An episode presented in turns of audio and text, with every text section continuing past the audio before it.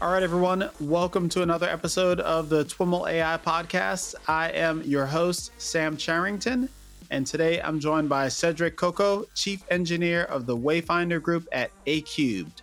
Cedric, welcome to the podcast. Thank you for having me. I'm looking forward to digging into our conversation. We'll be talking about a lot of cool things that you are doing with data centric AI, in particular, your journey with data labeling for your specific use case to get us started, I'd love to have you share a little bit about your background and how you came to work in ML and AI. Yes, thank you. My name is Cedric Cocaud. I'm the chief engineer of the Wayfinder Group at Acube, and that is Airbus Innovation Center in Silicon Valley. My background, I have a PhD in computer vision navigation, and I used to come from the space sector. So I spent part of my life trying to land spacecraft autonomously using one camera on near Earth asteroids. And I lowered my altitude of interest in 2016 when I joined Airbus and we started to work on aviation rather than spacecraft. And the thing that really attracted me there was the UAM concept, the urban air mobility or air taxis. And at the time, there was this new project that started called Vahana. It was a technology demonstrator, uh, basically a first prototype of one of those air taxis. The whole goal is to provide a completely new way of commuting people within urban areas and suburban areas. And this time at scale in the sense of really having thousands of vehicles in a city trying to have passenger going from one area to another to solve the congestion problem that we have in all big urban centers. I was part of the Sense and Avoid crew back in the days, and the central focus was basically developing machine learning and vision for the Sense Avoid system for urban air mobility. And then as we moved forward, um, we realized that this technology was really applicable to a larger range of application for aviation and Airbus. And we started to apply the same technology to commercial aircraft. And this is where we are now. The focus of Wayfinder is to build more autonomy into commercial aircraft. So you mentioned you got started in this air taxi project, Vahana. What were the key technology innovations that drove that project that ultimately led to what you're working on now? Yeah, so air taxis is a completely new breed of aircraft. We're looking at electric propulsion system. We're looking at basically a vertical takeoff and landing system that can be converted into a fixed wing during the cruise phase for efficiency purposes. But the other aspect that is driving this innovation and this revolution in the aviation sector is how you build them. Currently, commercial aircraft are built in the hundreds every year. You could hit the thousand, but we're not at the 10,000 or even more in terms of scale. So, one of the key concepts that most urban air mobility companies in the area and across the world are thinking about is how to combine forces with the automotive industry and with their skills and their production capabilities to be able to scale up production while having the safety standard and the reliability standard of aviation. So this is a huge challenge. And on the technology side, there's two aspects that are really important. One of them is the electric propulsion system, which is quite new. And the other one is autonomy. So one of the key and fundamental of air taxis to make it viable is to have a fully autonomous solution down the road. Many are taking roads where they go through an intermediate step where it's going to be piloted, but the end goal is clear for everybody. We need to go for a fully autonomous system. And so that has multiple objectives. One of them is how do you handle traffic at scale over a city with all those aircraft? The other one is when that system fails to ensure the proper distances between all the vehicle, what do you have on board to detect that such distances have been sort of violated and how do you respond adequately so that you don't create more risks to other vehicles. So you have this layered approach between air traffic control, between deconfliction, reserving the airspace, and then ultimately your sense and avoid on the aircraft itself. And then you have to have the ability to perceive your environment on the aircraft to understand what it is and to make the proper decisions that minimize risks and ensure that the passenger is delivered safely to its destination. So my role and the role that the team I was in at the time was really to develop that sense and avoid system, that last piece of this onion model for ensuring the mm-hmm. safety of passengers. Mm-hmm. And I imagine that translating that into the commercial side of things, there are foundational elements that translate, but sounds like a very different problem. It is a very different problem because commercial aircraft operates in a completely different airspace, and that airspace is highly controlled. So, from the time that you take off from the airport, where the tower helps you and guides you, you have already corridors that are reserved for you. This is a very interesting problem because bringing autonomy to commercial aircraft, when you really look at it, is probably not as hard as autonomous or self driving cars. Our environment is a lot more structured. Mm-hmm. We have autopilots that can fly the aircraft when you're in the air during the cruise phase, and we had them for decades now. And they are up to the safety level and the reliability level that you need to be able to transport 350 passengers. The other aspect is our pilots are actually skilled, trained professionals. Not to criticize anybody driving in the area, but depending on our expertise, our level of being tired or not, let's say drivers are more at risk for this. So sure. we have those very skilled pilots. We have this aircraft that already has a good level of autonomy built in. But now what we need to tackle is when you increase the scale of this air traffic, you decrease the distances, and especially in terminal areas, how many aircraft can you actually land at an airport and how many can take off within this small volume without creating risks for anyone? And there is certain volume that manual operation can control and can tackle. But if you want to go beyond that, then autonomy is a must go to be able to maintain the same level of safety while increasing volume, while increasing air traffic. And this is mm-hmm. where we come into play because we are looking at a range of autonomous functions to be able to take that leap toward this next generation aircraft and this future where basically the air traffic would increase significantly. And just to give you some numbers, based on the trends that we've seen before COVID, the air traffic doubled every 15 years. And right mm-hmm. in 2019, commercial aircraft carried 4.9 billion passengers. So the application that we're working on is technically going to touch about 60% of the planet if you look at the numbers in 2019. And then if you look at doubling that, meaning that roughly you would touch 9 to 10 billion people a year, the need in terms of safety, the needs in terms of making sure that this fully automated system works well is orders of magnitude beyond most of the other application that we see there. Mm-hmm. And when you talk about increasing the volume and the requirements that that places, especially around the terminals and the terminal area, I'm thinking that one of the major factors we're talking about is like the spacing in approaches and landings and things like that. And there are parameters around where you want that to be if it's being done manually. And the idea is that if it's fully autonomous, that you can kind of shrink that spacing. Is that the idea? So there's two things that we're really trying to achieve. One of them is that there is a lot of things that the pilot must do when he approaches the terminal of the airport. And when he navigates either, so either when he's doing, he's landing the aircraft, he's in the taxi phase, or he's taking off. And what we want to build is enough autonomy in those aircraft so that the pilot stops being worried about all those small details plus the strategic aspects and can really focus only on the strategic part. For that, there's a range of functions that needs to be built in. So, for example, autonomous landing, so that the person can focus on other aspects than just controlling the aircraft toward the right glide slope to be able to touch the runway at the right point. All of that can be abstracted out. The aircraft can take care of it, and the pilot can focus his attention on more strategic aspects. Such as? One of them is, for example, what is the route that he will need to take to confirm that this is the right runway that he needs to land at, for instance. And during the taxi phase, especially, it's pretty crowded on the runway, and especially when you're getting close to the gates.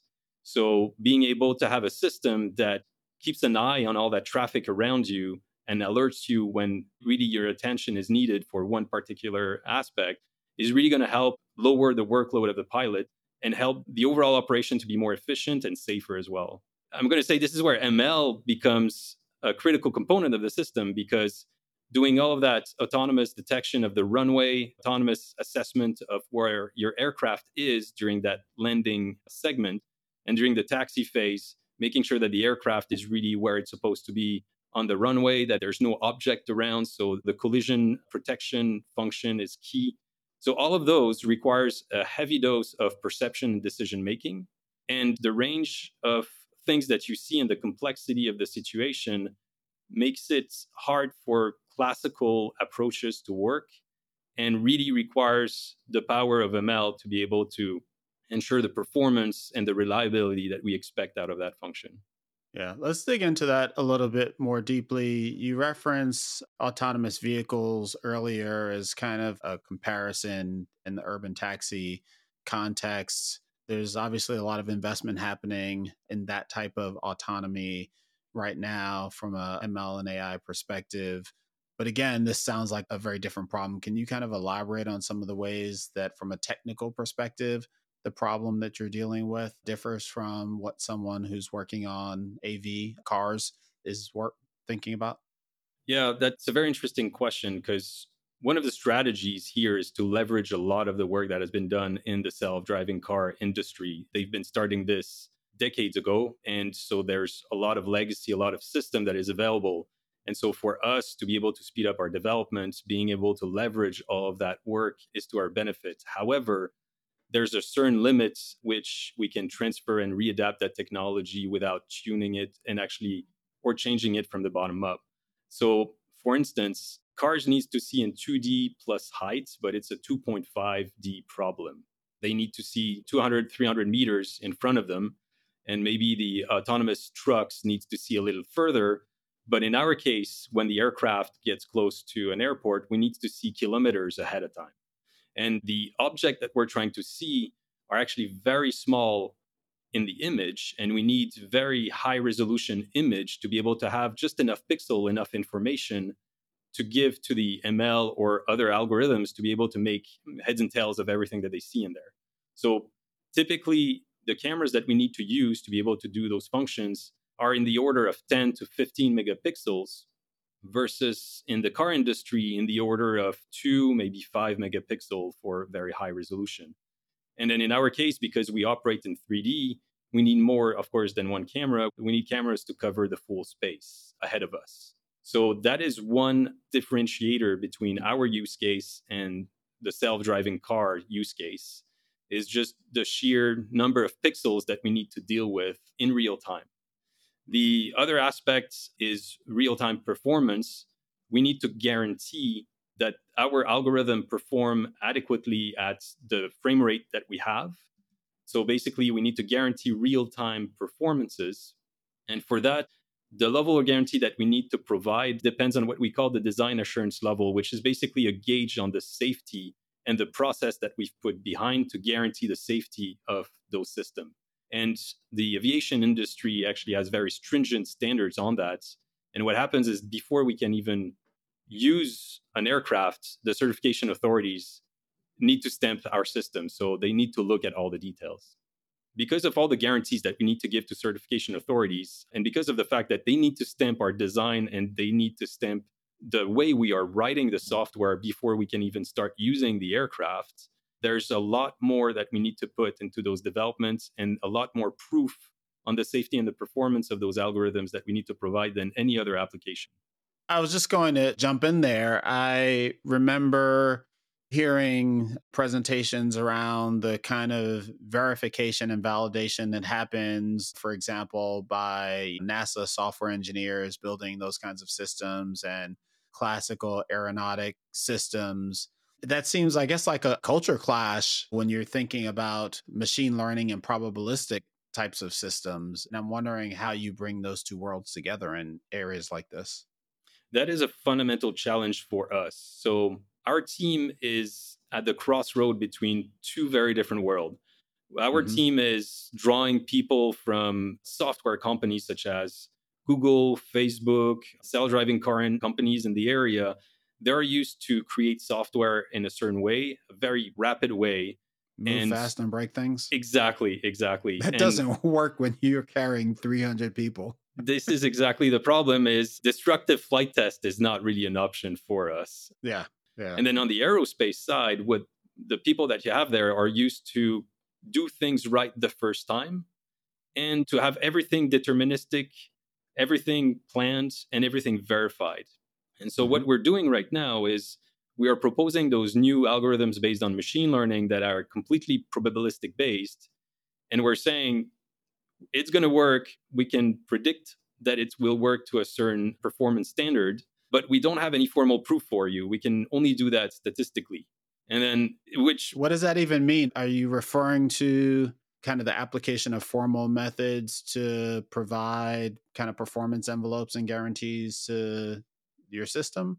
Exactly. So, right now, there's a lot of work that is being done in formal methods. And those methods have proven to be very useful for, let's say, algorithms of low to medium complexity. But when we're tackling autonomous landing, autonomous taxi function, for example, the sheer number of pixels and the image size that we need to deal with and the speed at which we need to deal with them makes those application for now barely usable. We basically don't have the right tool to be able to apply a very complex neural network that would be based on architectures like ResNet or VGG or all the newest flavor as well. So at that point, since we can't rely on those formal methods, what we're left with is those statistical methods. And one of the things that makes it really hard is that we don't know the distribution of the events beforehand. So we need to be able to do those data collection to be able to understand what is our environment as far as our function are concerned. What is the, let's call it for a Gaussian distribution, what is the nominal case that gives you your 60%, but also what is the long tail events. And one of the interesting example that we have is we've captured on video an elephant walking on taxiways in Africa just behind some commercial aircraft at an airport. And there's no way any of our engineers, at least in Silicon Valley, could have figured this one out. But these are cases that our system for object detection, for example, will have to tackle. The challenge is that we can't use those formal approaches because we don't know what the world is made of until you've done that data collection. And that data collection really gives you the means to do a statistical approach. Mm-hmm, mm-hmm. And in terms of that statistical approach, what are some of the tools that you're using?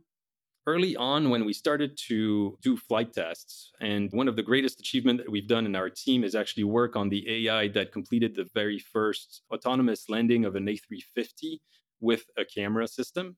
To give you an idea, that the A350 is this aircraft that carries between 300 and 350 passengers. So it's a fairly big beast to land.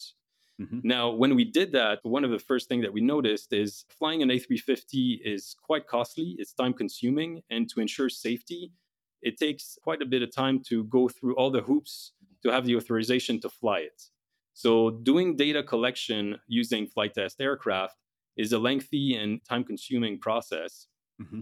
So, what we have developed here in Silicon Valley is this hybrid approach where we said, well, the software engineers here are used to those two weeks development cycle or those very short development cycle where there's a new release every couple weeks and how can we do that for aerospace so what we did is we acquired our own aircraft that we own and operate and we've modified that aircraft to be equipped with all the sensors that we need to perform those functions and we are now flying this aircraft throughout the area to be able to do data collection in those different conditions that we're going to see in the field. So it can range from clear conditions during daytime to night conditions, but also what we call degraded conditions. So fog, low ceiling, rain, and all those.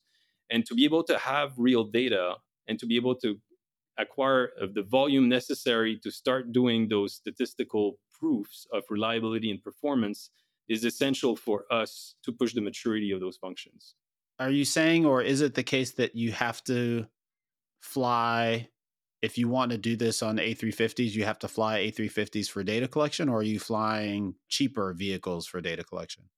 In our case, when we started in flight test aircraft, we started doing data collection on A350s and other big commercial aircraft. It's quite costly to do so. And after analyzing the problem, we saw that we don't actually need to use such an aircraft to collect data that is applicable and usable to develop those functions. And the reason is, in our case, we're using a Beechcraft Baron to collect the data for the visual landing system. And the Baron, although less stable than an A350, can replicate the approach that an A350 would do, can explore the full service volume that we need to explore, and can cover pretty much all of the conditions that an A350 would encounter. Mm-hmm. And even to a certain extent, because the Beechcraft Baron is less stable than an A350, we cover a wider range of conditions than what we would be able to do with an A350. So, on that respect, it's actually a way of building a more robust system using a cheaper aircraft that is available yeah. for us anytime. Yeah, yeah. Going back to the previous question about statistical tools, I'm trying to get a little bit more clarity on what that looks like. I'm envisioning you're using something akin to like confidence testing or something like that, but it's not clear to me how you ever have confidence if you don't know what your plane is going to be able to see. So I'm looking for kind of names of oh we use this statistical method or this or that to produce these guarantees is that something that you can elaborate on Yes. So, first thing is we need to identify what are the dimensions of the problem that affects the performance of, in this case, the ML model or the perception stack. So, one of the mm-hmm. things that we've observed is the configuration of the airport is critical. If you have only one runway, it's easier to identify than when you're in Chicago, where you have like seven with runways that are crossing each other and taxiways that are confusing everything. So mm-hmm. the airport configuration is, for example, one of those dimensions. Okay. The other one is lighting conditions, weather conditions, and you have also those, I'm going to call it corner cases. So when you have the sun in view or when you have the moon in view and you're trying to perform this function, that will affect the performance of the ML if it has never seen such occurrences. Mm-hmm. Now, once we have identified those dimensions, we need to understand what is the amount of data that we need to be able to be representative of our environment for each of those dimensions. And then what we can do is using a representative statistical set, so a number, a population of images that represent our space, we can take the ML, do the test over a percentage of that with a holdout at the end, and then by having multiple folds and basically reshuffling this, we can understand what is the degree of generalization of the ML model. And using that statistic, we can derive from there how many airports do we need to see to guarantee to a certain probability that we will meet our performance. To give you an example, let's say that we've collected data on 100 different airports. We mm-hmm. can use that 100 airports and say, let's try to train only on 30 and check how we perform on the rest. And then we do that again, saying we take 40, 50, etc. From there, you can draw a curve. And at some point, that curve will hit an asymptote that tells you, I've reached my target performance. And any additional airport on top of that will increase or improve it, but you're already there. So from there, we can backtrack how many airports or how many samples we need in each of those dimensions. That's one of the approach that we're exploring to be able to provide this statistical proof. Got it. Got it. Thus far in the conversation, you've kind of connected the safety critical nature of what you're doing and the need to provide these performance guarantees to kind of this very fundamental task that all ML practitioners are worried about data collection. And you've talked a little bit about how you collect the data. There's also the aspect of labeling the data, which is a big deal as well. Can you talk a little bit about some of the challenges of labeling for your use case? Absolutely. And I think anybody that has worked in ML fully understand that getting the right data and getting the good labels is half of the work and the other half being able to train it and test it properly. So Labeling and acquiring that data is one of the major challenges for our industry. The car industry has the luxury of being able to collect data in a fairly cheap way because they need to equip a car. That's certainly an expensive piece of equipment, but after that, driving around is not an expensive operation. In our case, flying is an expensive operation, meaning that getting data is time consuming. It's we need to put a lot of resources behind it. And then after that, we need to label that data and we need to label to a level of precision that has rarely been seen in other use cases. And I'm going to give you an example of the typical classifier and bounding box sort of ML model that you have out there. So, for detecting cats and dogs. So, most of the time, to be able to do those typical classification problem and to put a bounding box on it, using, for example, the typical YOLO architecture, your labeling needs is basically you need to fit a box on an image that mainly contains the object of interest. So, for example, your dog may be half of the image or maybe 40% of all your pixels. And so that means at the end, if you put a bounding box on it, as a manual operator would, even if the bounding box is not well fitted over the object and you're taking another 70 pixels on the side of your image, for example, an HD image, that's still more or less within the 2% or 5% margin. And your ML model will be able to generalize over all of those samples, assuming that you don't have an inherent bias into your images. So the classical approach makes it, if you forgive the term, makes sloppy labels still okay to achieve the right performance. Mm-hmm. Now, in our case, if you take a 12 megapixel image, which is the typical range of resolution that we need for landing an aircraft and being able to provide the navigational parameter for it, the airport can be as small as 20 pixel by 20 pixel in this image. So at the end, if you want to keep your error bounded, your bounding box on that object needs to be within maybe five pixel or three pixels. So mm-hmm. what does it mean in terms of labeling is that the manual labeler needs to take that 12 megapixel or even 15 megapixel image, needs to zoom in as soon as he has identified where that tiny object is in the image, and then needs to work on putting this bounding box as tight as possible around it within a three pixel accuracy. And so that is quite a challenge, as anybody that has worked with manual labeling knows. And it's also time consuming. And I'm going to add that most of our crowdsourcing strategies to be able to do that, so meaning gathering a large population of manual annotator, is not a good method to do this because the level of accuracy requires a lot more time than they will spend because of the money that they're getting out of it. There are even simpler challenges like most of the folks that we're paying to do manual labeling. I'm imagining a 12 megapixel image is going to take a long time to download and is going to choke their machine. That is absolutely right. The whole pipeline behind it of being able to transfer those data to the annotator is a challenge in itself.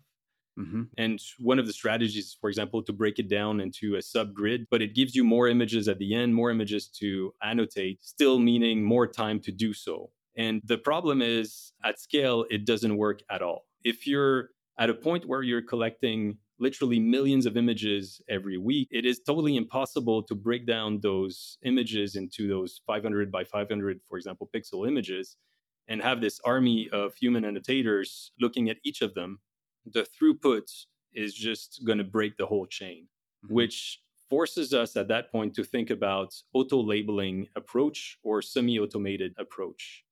And I'm going to say this is not a binary problem in the sense you can think about it as a spectrum. In the very first stage, when your ML models are immature and you're just learning how to do this, you're going to need a human annotator for pretty much every frame. But then as you're starting to build some autonomy on top of it in the sense you have algorithms, heuristics that can start to make sense of the data and give you first guess of what you need to annotate.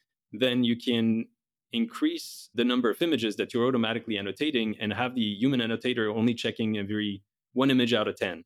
And then as those algorithms again mature, you can push the cursor further and have the annotator looking at one image over 100, over 1,000, etc. And then the ultimate goal for us is when you reach the millions, one image out of 1 million is still something that a human annotator can do. But how do you ensure the quality and the consistency of the million of images behind it? And that is the fundamental challenge for the labeling part that we are addressing. Mm-hmm.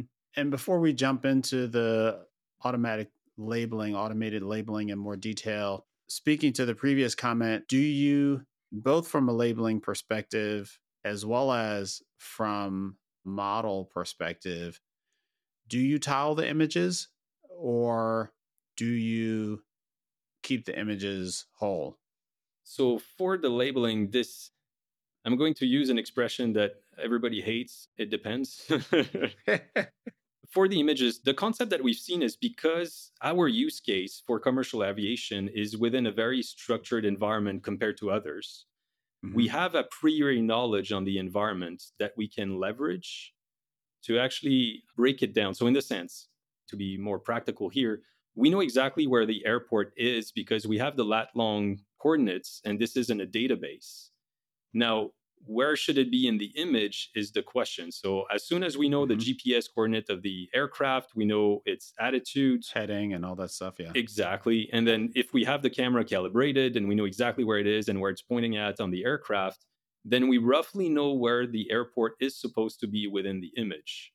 Now there's still sufficient amount of errors in there so that we can't just rely on that system to guide the aircraft all the way to the runway but it gives Meaning us you can't do a full geometric solution because there's a lot of noise and uncertainty in the system exactly this is where the ml component becomes necessary mm-hmm. because we need to go from a rough region of interest to the exact position of the runway within the image yeah. but that gives us a first guess and this is a region of interest that we can cut out from that 12 megapixel image and then have the annotators annotate instead of looking at the whole image so that is one technique to reduce the amount of pixels that we need to process when we're labeling things.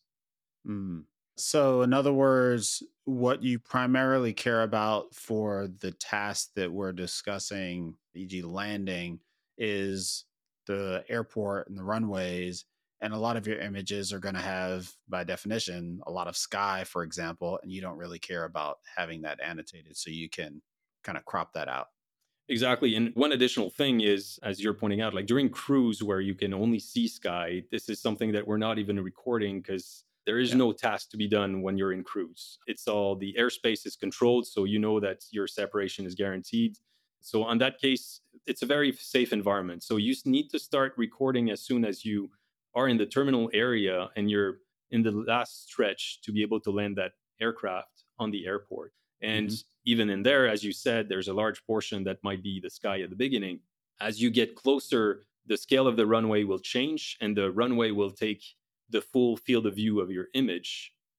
And this is also one of the challenges on the ML side. As a side note, is you start looking at the tiny little box in the middle of your image, and the ML has to recognize that as a runway and then do the math behind it to be able to give you exactly your position with respect to it. And then you have to go all the way to the point that you don't even see the full runway, you only see a portion of it. And yet, all the way to the landing, your ML model still needs to take that partial image and compute the exact same thing of where you are with respect to it to be able to land your aircraft. The scaling factor is a major challenge, mm-hmm. both for the ML part, but also for the annotation, because we need to ensure that our error on the labels are tightly controlled over this entire range of scales. And then the other side of my question was with regard to building and training the model. Your typical computer vision networks are hundreds of pixel wide images, is kind of what they're tuned for. Are you tiling or are you using techniques that work at full scale images? This is a very good question because it taps into the real time performance with respect to the onboard compute power that we have available. Mm-hmm. And I'm right. going to. The, flip side of that is inference, right? Exactly. Exactly. Yeah. And I'm going to make a little digression here just to understand the fundamental problem. So, on an aircraft, everything needs to be certified and everything needs to be deterministic, which means that the type of computer that we can use to run the ML algorithms are not the typical GPU that you use on your gaming laptop. They're much less powerful and there's redundancy built into it. And so essentially, it's a big constraint to be able to achieve the real time performance that we need to have. So, having said that, processing 12 megapixel or 15 megapixel images in real time when you have three cameras, for example, processing it at the same time is a major challenge for us.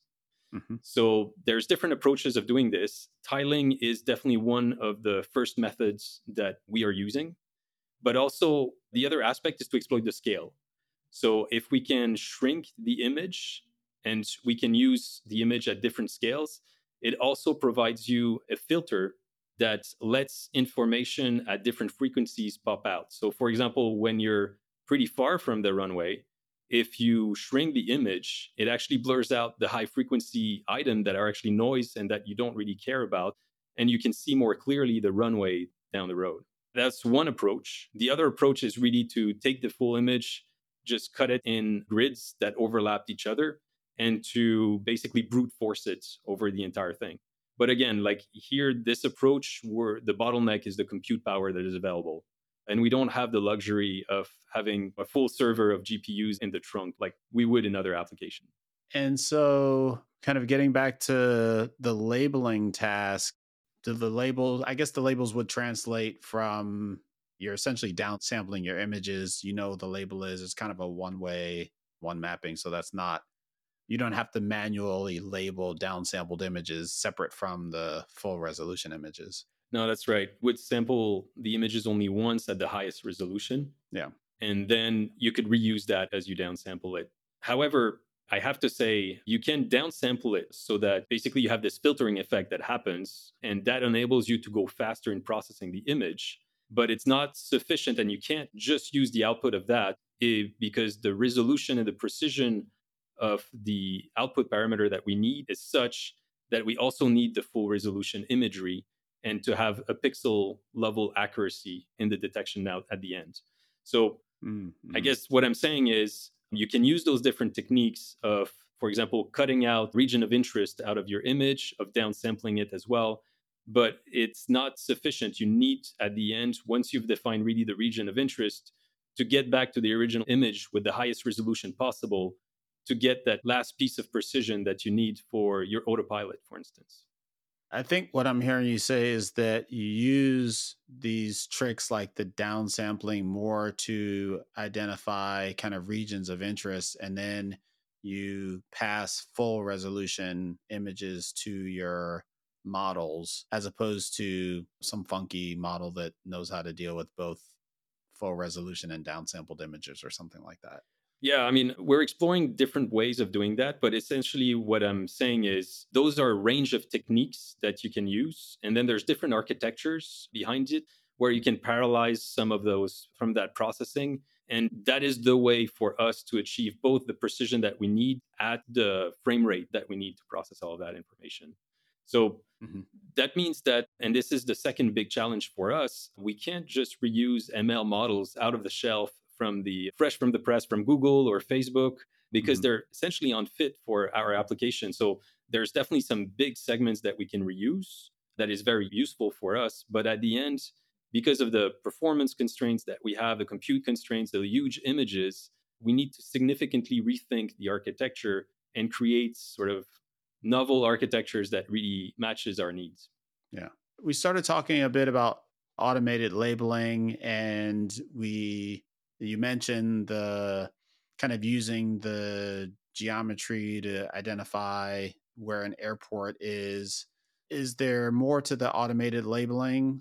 Is that the automated labeling, or is that just focusing the on what needs to be labeled, and then you're doing more from an automated labeling perspective? The way I'm going to answer the question is it's an evolution of our pipeline. At the very beginning, as I said, everything was ma- was labeled manually. Okay. Actually, everyone's going to say in house until we ran out of interns. No, this is a joke. Until basically people so said that it's completely unfeasible to scale it up. So mm-hmm. after that, this is well, actually, soon after that, we started looking into those heuristics and those semi-automated processes to be able to label the images with as few human or manual label as possible. And we are building the stack so that we use more of those algorithms, more of those heuristics to be able to increase the precision of our label, to be able to increase the consistency of them, and to be able to do that at greater scale with fewer human supervision. So the middle portion of that journey is what we call weak supervision, for example, or programmatic means. So mm-hmm. we're starting to have some of those heuristics applied and it gives us enough consistency and enough accuracy so that we can meet the performance requirements that we have. But again there's a scaling challenge here because for example along one landing we might have to pick 20 or 50 images that are manually labeled so that we can recalibrate all of the entire sequence. That would be a mix of programmatic aspect or weak supervision with the manual labeler sort of going back at it and sort of giving you some pointers to the algorithm so that everything is readjusted and all the errors are minimized in your sequence. And then, can you elaborate on that recalibration part? Uh, one of the things is there's a lot of vibration, for instance, on an aircraft. And what mm-hmm. you need to know to be able to label things properly is what is your camera position on the aircraft and what is its orientation with respect to your frame of reference. And that thing moves over time. So mm-hmm. when we're doing data collection, our aircraft will do maybe 50 landings during that data collection. And the exact position and the exact calibration matrix that we need to apply for that camera will not be the same between the first flight test and the last flight test.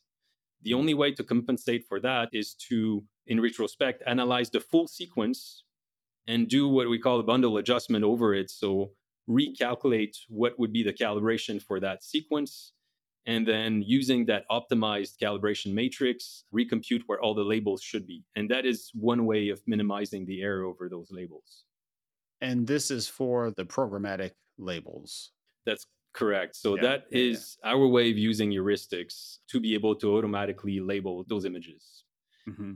But unlike a programmatic labeling task on like NLP, where you've got your heuristics, you apply them to your data, and you get some labels you've got this loop where just that one shot data point isn't sufficient because you think you know where your camera is, but you don't really until you analyze a sequence of images and then you can you have to kind of go back and correct.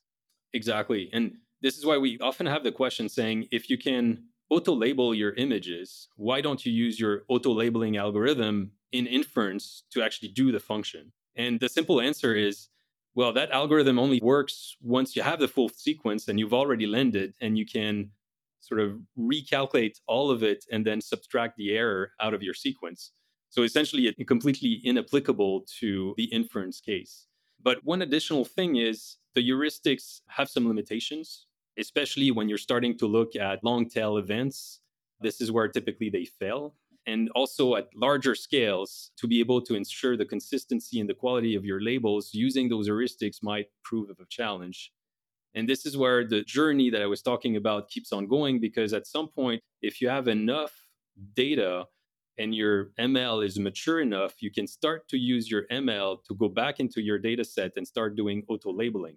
And using mm-hmm. the output of your ML with the uncertainty or the confidence, depending on the metrics and how you factor in those output for your ML, you can identify pieces or groups of data that needs further attention for labeling. So this is the entire journey from your very first image that you hand label mm-hmm. to the batch of images that you're programmatically labeling with a human supervision all the way to the grail where you have your ML automatically annotating your data sets with very specialized ML trained for that that wouldn't run on your aircraft.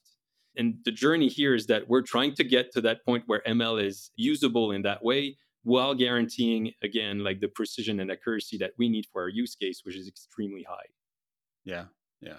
Yeah. Is it fair to characterize that last stage as kind of a hybrid of programmatic labeling and active learning?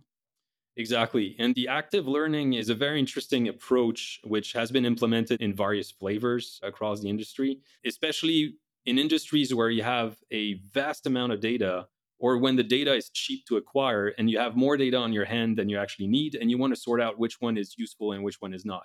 In our case, we're not in this data rich environment. Data is hard to get, data is costly to get.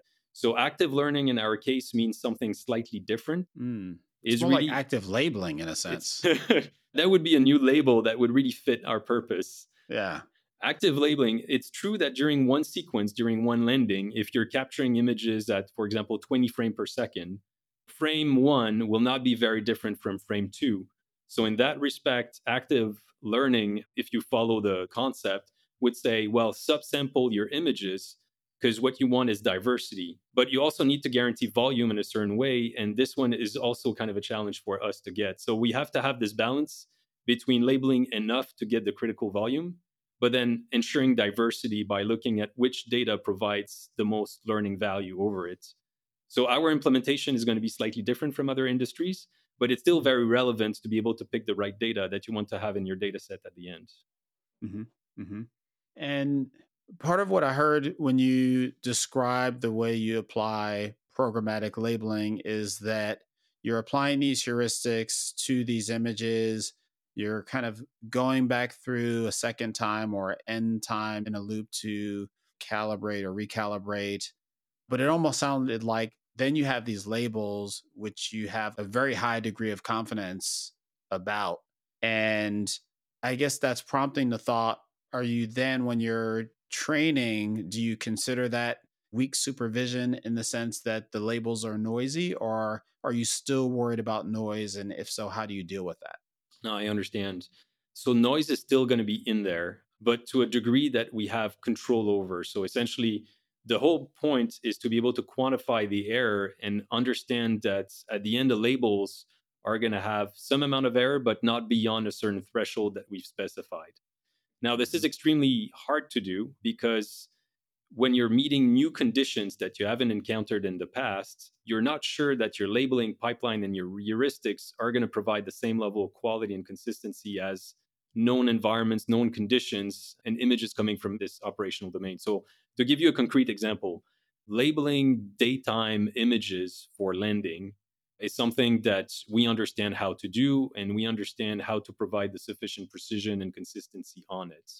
Mm-hmm. But nighttime is an entirely new ballgame here. So this is an exercise that we've done as well. And what we've seen is that our labeling pipeline for daytime doesn't work. During nighttime, you don't see the same features. Sure. And for example, one of the things is trying to identify the corner points of a runway is not feasible during nighttime because you don't actually see it. All you see is the lights around. So it's going to be an iterative process. Each time we're pushing further the operational domain that our function needs to operate in, we're going to encounter those new conditions, those new images, and we will have to assess whether the current labeling pipeline can still provide the same quality and basically the same bound on the error. And most likely, we're going to have to iterate on this. In that way, I guess the point that I'm trying to make here is that it's a full loop. You are using your labeling pipeline to provide labels, with a certain error, a certain consistency. But then at the same time, you need to test your labeling pipeline to see what kind of error it induces in your labels based on those conditions. Mm-hmm. And for that, you need reliable data. So it's kind of a chicken and egg problem. You need well labeled data to test your labeling pipeline, and you need a good labeling pipeline to provide you right labels and right mm-hmm. images. Mm-hmm. So that is the challenge that we're we're facing. Yeah. yeah. Does that answer your question? It does. It does. I'm also wondering about your use of or thoughts on the role of synthetic data for your use case. In a sense, I guess the thought is coming from I would think they're a fairly small number of airports that can accommodate an Airbus 350. Why don't you send someone around? In fact, there may be survey data that knows where the corner points are once you can localize the airport like can you then just generate synthetically all the training data that you need that is a very good point and i'm going to say it ties into two things one is we can absolutely replicate all the airport across the world because there's database of them so this is a capability that we have and the other point is it's going to be very challenging to be able to collect real data at all the airports in the world that we operate at or that we want to operate at so this is where it really is helpful because you can collect data on a portion of those airport. You can generate the synthetic data for all of them. And using those two data sets and verifying that your synthetic data is actually representative of your real data, you can create a very extensive data set to train the neural network, but also to test it. And this is the point that I want to make is the difficulty and the challenges in proving the safety and the reliability of the algorithm requires a large data set that needs to be shown as representative of your environment and dense enough to be able to give you the statistical proof at the end. And mm-hmm. this is extremely hard to do with real data because of the challenge of collecting it. And this is where synthetic data can be very useful because from a sparse population of samples, you can recreate that population with synthetic data, make it a very dense population, and make your case based on that population with a mix of real and synthetic data. So mm-hmm. this is one of the avenue that self-driving cars have taken is, for example, for one mile that a typical autonomous car is driving, they're probably generating a thousand mile of simulated driving and they're testing their algorithm on all of that. So that gives you a one to thousand leverage. And that enables you to have the statistical meaningfulness that you need to start to trust your system. And so in our case, we are looking at the same approach of leveraging synthetic data, not only for the training, but also for the testing. Are there other techniques or approaches or ways that you see your pipeline evolving that we haven't touched on?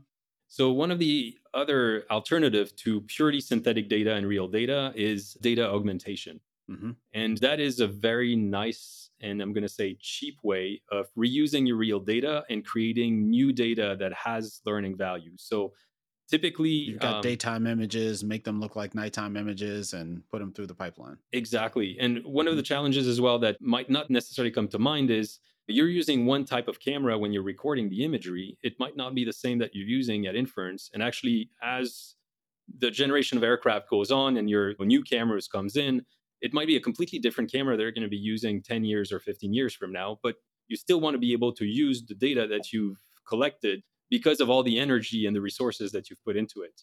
And so being able to reuse that real data, post processing it so that the noise, for example, looks different and matches your new camera. Um, you can induce chromatic aberration, so change and shifts in RGB. And you can also warp those images so that they look different in terms of perspective. There is some studies to put rain on top of good and clear condition imagery. And then you can put some fog, etc. Now, the challenge at some point is you can do all those fancy things on top, but you always need to validate that they are representative of the real data. And mm-hmm. this is where you cannot just start with synthetic and stick in synthetic and then deploy it in the real world. This validation is the thing that is somewhat taxing because you need all that real data to prove that you're still in the real world. Yeah, yeah, yeah. Awesome. Well, Cedric, lots of exciting stuff there. Sounds like you've got enough to keep you busy for quite a while. Uh, we are, we are indeed. And I must add, this is a very exciting time for us because, in contrast with the car industry, we're really at the beginning of this. And this is a brand new revolution of autonomy in aviation. And so we are building the sort of the foundation block of how to use ML and how to use artificial intelligence into not only commercial aircraft, but a wide range of aviation products. And so the other mission that for me is really exciting at ACube in particular is we're drawing all those engineers from other fields such as Google, Facebook, the self-driving car industry that have a big knowledge and a significant amount of experience in those industries and we're mm-hmm. pulling them into the aviation industry and we're saying okay so you have those 10 year cycle to produce a new aircraft but we want to use all those new techniques that silicon valley has created to be able to do let's say one new release every three weeks. And we're going to be able to push that to an aircraft and test those things. And so just the pipeline and the processes are going to be revolutionizing the aviation industry. It's basically a brand new world for us. So it's, it's quite exciting to be in this sphere. I'm going to say as well, just a last note ACube and Wayfinder is actively recruiting. So if you're interested in facing all those challenges and working with us, it will be a pleasure to have your application. We'll include a link to, well, where should they go? And we'll make sure to include it in the show notes page. Yes, so ACube has its own website. And if you actually type wayfinder.aero, it will redirect you directly to our page with our blogs and the join the team section. Awesome. Awesome. Well, Cedric, thanks so much for joining and sharing a bit about what you're up to. Very cool stuff. Thank you very much for inviting me. All right, everyone, that's our show for today. To learn more about today's guest or the topics mentioned in this interview, visit twimlai.com. Of course, if you like what you hear on the podcast, please subscribe, rate, and review the show on your favorite podcatcher. Thanks so much for listening, and catch you next time.